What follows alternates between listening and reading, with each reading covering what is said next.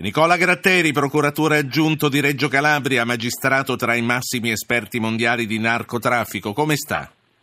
Bene, mi trovo all'estero in questo momento. Ma si trova in uno di quei... No, non mi dica dove si trova perché lei sarà perennemente sotto protezione, però si trova in uno di questi paesi caldi? Sì, sì.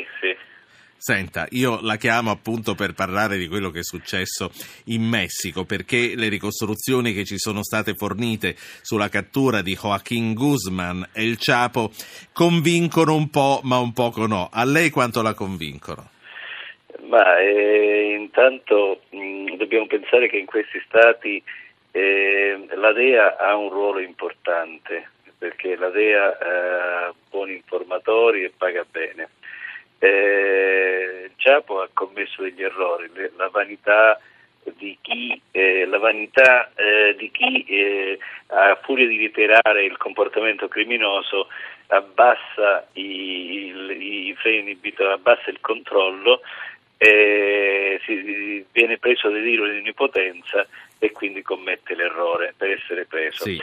E ora la, la, cosa più delicata, più difficile che dovrà decidere il, il, il governo eh, messicano sarà se concederò o meno l'estradizione agli americani.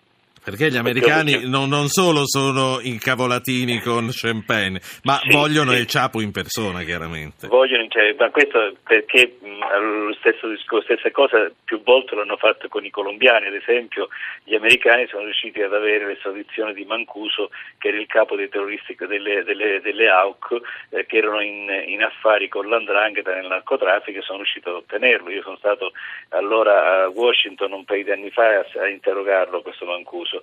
Ora, il problema quale sarà per il Messico? Se capire la forza attuale in questo momento dell'organizzazione del Ciapo per capire se poi concedendo l'estradizione negli Stati Uniti questi sono in grado di, di, mettere a ferro e fuoco il Messico. Sì. perché la paura è se concede l'estradizione questo qui non uscirà più, morirà in carcere anche se dovesse fare il collaboratore di giustizia in, in, negli, negli, Stati Uniti. E però la, la, paura per il Messico considerando quali, quali sono le condizioni del Messico il Messico a livello di sicurezza è uno dei paesi più pericolosi al mondo dove vivere. Ci sono aree intere del Messico controllate in via esclusiva dal cartello del Ciapo, dal cartello del Golfo, dei, dai terroristi delle Zetas, eh, dove hanno a vaste aree controllate, sovvenzionate e gestite anche se vogliamo, non dico politicamente, certo. ma come potere reale, perché loro lì sono in grado di costruire ospedali. Dottor Gratteri, eh, lei nel suo lavoro l'ha mai incrociato il Ciapo?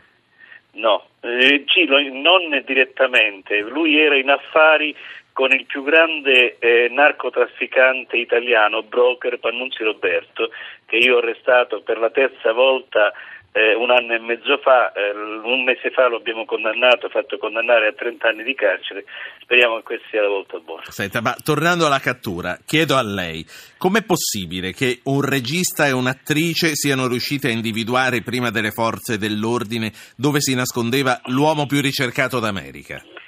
Eh, guardi, questo è possibile perché ehm, anche in Calabria, ad esempio, in un paese tutti sanno dove, chi, è il, chi è il capomafia, tutti sanno dove è il latitante, in quale area, in quale zona si trova il latitante. Solo le forze dell'ordine non lo sanno. Cioè eh, eh grande. Poi catturarlo è stato facile perché basta seguire, eh, basta intercettare, basta un GPS, una microspia addosso o vicino o, o, o in, anche nel computer o nel telefonino del, eh, del regista o della, dell'attrice di telenovelas per, sì, per arrivare al Ciapo. Beh, però bisognava che qualcuno lo sapesse che allora eh, il regista e l'attrice di telenovelas, la reina del sur, eh, stavano andando là. Senta, ma Sicuramente, se, se anziché... sono anche gli informatori. Sì, ma se anziché Champagne l'avesse fatto, che ne so, eh, Marco Tullio Giordana, se l'avessi fatto io, lei che cosa ci avrebbe fatto? Eh, scogliato vivo. no, ovviamente l'avrei indagato quantomeno per, per, per favoreggiamento, ovvio, non c'è dubbio. Quindi ha, hanno ragione gli americani a certo, rivoltarlo certo, come un non calzino. C'è dubbio, non c'è dubbio, no, ma lui ovviamente il regista ha, fatto, ha voluto fare il colpaccio perché ha fatto una cosa che non tutti hanno la freddezza e velocità di farlo perché bisogna andare in quei luoghi, tu sai che vai e non sai se torni. Sì, mm, sì, sì no, no, bisogna avere un controllo della pancia molto importante. Sì, Senta, sì, sì. Il Chapo Guzman è veramente quindi il re del, del narcotraffico mondiale con l'andrangheta che controlla l'arrivo della droga in Europa. Lei conferma che c'è un business quindi?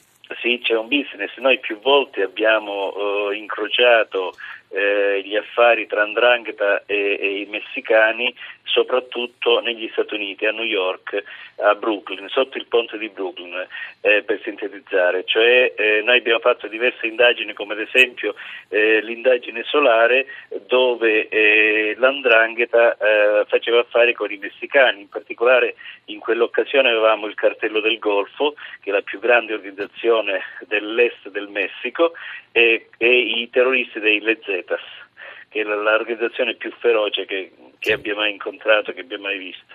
Due, due domande ancora, poi la lascio sulle circostanze non troppo chiare. Eh, sì. Ci hanno detto che la presenza del Ciapo è stata segnalata da un cittadino e per questo è stato rintracciato, è stato seguito, è stato preso. Voglio chiedere a lei, è credibile ed è credibile che oggi quest'uomo in un paese come il Messico dove si ammazza un sindaco al giorno sia senza protezione? Assolutamente no. Guardi, lei pensi che vengono ammazzati in Messico ogni anno mediamente da 4.000 a 5.000 poliziotti e da 30 a 40 giornalisti l'anno.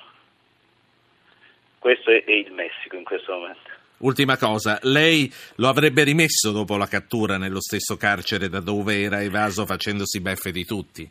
Assolutamente no. Lei pensi che quando, eh, man- quando Pannunzio Roberto è arrivato in Italia al, eh, sono andato all'aeroporto di Fiumicino, io ho scritto nel, nella caserma della Guardia di Finanza dell'aeroporto di Roma il, la richiesta di 41 bis, era di sabato, ho mandato, dal, ho mandato un, un, un, un, finanziere dal ministro per la firma, era sabato, ho detto girate Roma fino a quando lo trovate, firmate il 41 bis e andate in un cielo di, di massima sicurezza di Rebibbia, dopodiché dopo tre giorni era al 41 bis all'Aquila.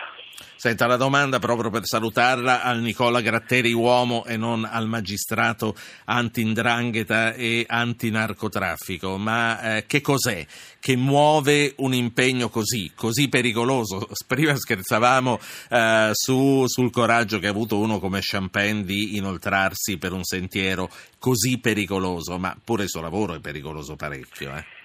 Sì, ma io non ho scelta, non ho scampo, io devo andare avanti, devo andare dritto, perché se io cambiassi, spostassi di una virgola la mia vita, mi sentirei un vigliacco e per me non ha senso vivere da vigliacco.